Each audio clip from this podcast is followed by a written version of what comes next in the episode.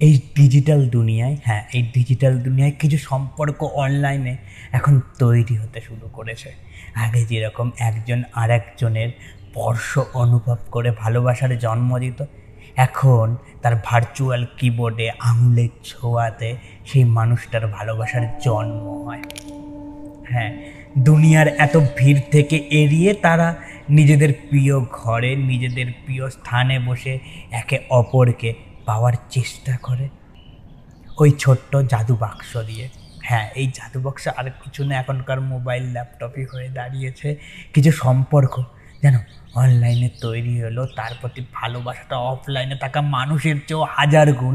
হ্যাঁ হাজার গুণ বেশি হয়ে থাকে। চ্যাট করতে করতে তাদের ভালো লাগা তৈরি হয়, পরে এক সময় ভালোবাসায় পরিণত পায়। হ্যাঁ সব কিছু ছাপিয়ে যখন মানুষটার জন্য মায়া তৈরি হয়ে যায়, তখন সেই মানুষটা আমাদের জীবনের একটা অংশ হয়ে থাকে। তার মন খারাপ, তার কষ্ট, তার সমস্যা, তার অনুভূতি সব কিছু নিজের মনে হতে থাকে। একটা সময় সব কিছু ছাপিয়ে মানুষটাকে না ধরে, না ছুঁয়ে তার জন্য এক ভালোবাসার জন্ম নেয়। জানি না সামনে থাকা যে ভালোবাসা, নাকি এই ভার্চুয়াল দুনের ভালোবাসার মধ্যে কতটা কি ডিফারেন্স বা কতটা কীভাবে তুলনা মানুষ এখন নিজেদেরকে করছে? না, সেই তুলনাটা, সেই জাজমেন্ট করার আমি কেউ হই না। বা আমার অনুভূতিতে সেই তুলনা যেন এখনও আসে না। কারণ যার জন্যে কোনো এক্সপেকটেশন থাকে না। হ্যাঁ কিন্তু শুধু অসীম প্রেম তৈরি হয় এই ভার্চুয়াল দুনিয়ার মাধ্যমে যে মানুষগুলো একে অপরের জন্যে কাঁদে, একে অপরকে জড়িয়ে থাকে, একে অপরের মন খারাপ, অভিমান বোঝে, তাদের ভালোবাসায় কোনো স্বার্থ থাকে না।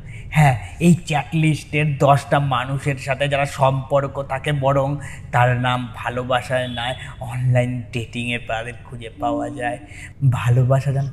ভালোবাসা কেবল একজনের জন্য তৈরি হয়। বাস্তবতায় তাকে ছুঁয়ে গেলেই ভালোবাসা হয় না, ভালোবাসা না থেকেও সবটা জুড়ে থাকা যায়। সেই মানুষটা কিংবা অফলাইন কিংবা অনলাইন হোক, তার জন্য সীমাহীন মায়া তৈরি হয়। কিছু অনুভূতির, যেন কোনো সীমানা নেই, কিছু অনুভূতির কখনোই মাপা যায় না, ভালোবাসাও তাদের থেকে অভিন্ন নয়।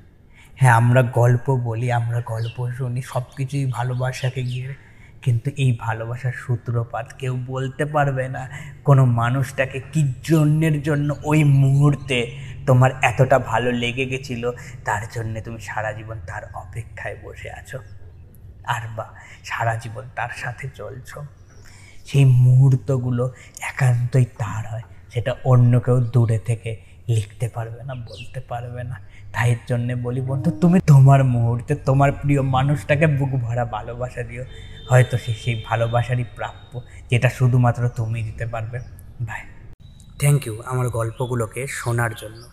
যদি এই রকম গল্প আবার শুনতে চাও, তাহলে ফেসবুক ইনস্টাগ্রাম বা ইউটিউবে গিয়ে সার্চ করতে পারো at the rate I T Z M E K U triple A L it's me Kunal at the rate it's me Kunal search করলে কুনাল দাসের প্রোফাইলটা পেয়ে যাবে। সেই প্রোফাইলেই না তোমার সব গল্পের ঠিকানা দেওয়া আছে। খুঁজতে আর অসুবিধা হবে না। শোনার জন্য ধন্যবাদ। আবার দেখা হবে। হ্যাঁ আবার দেখা হবে পরের কোনো এক গল্পে। বাই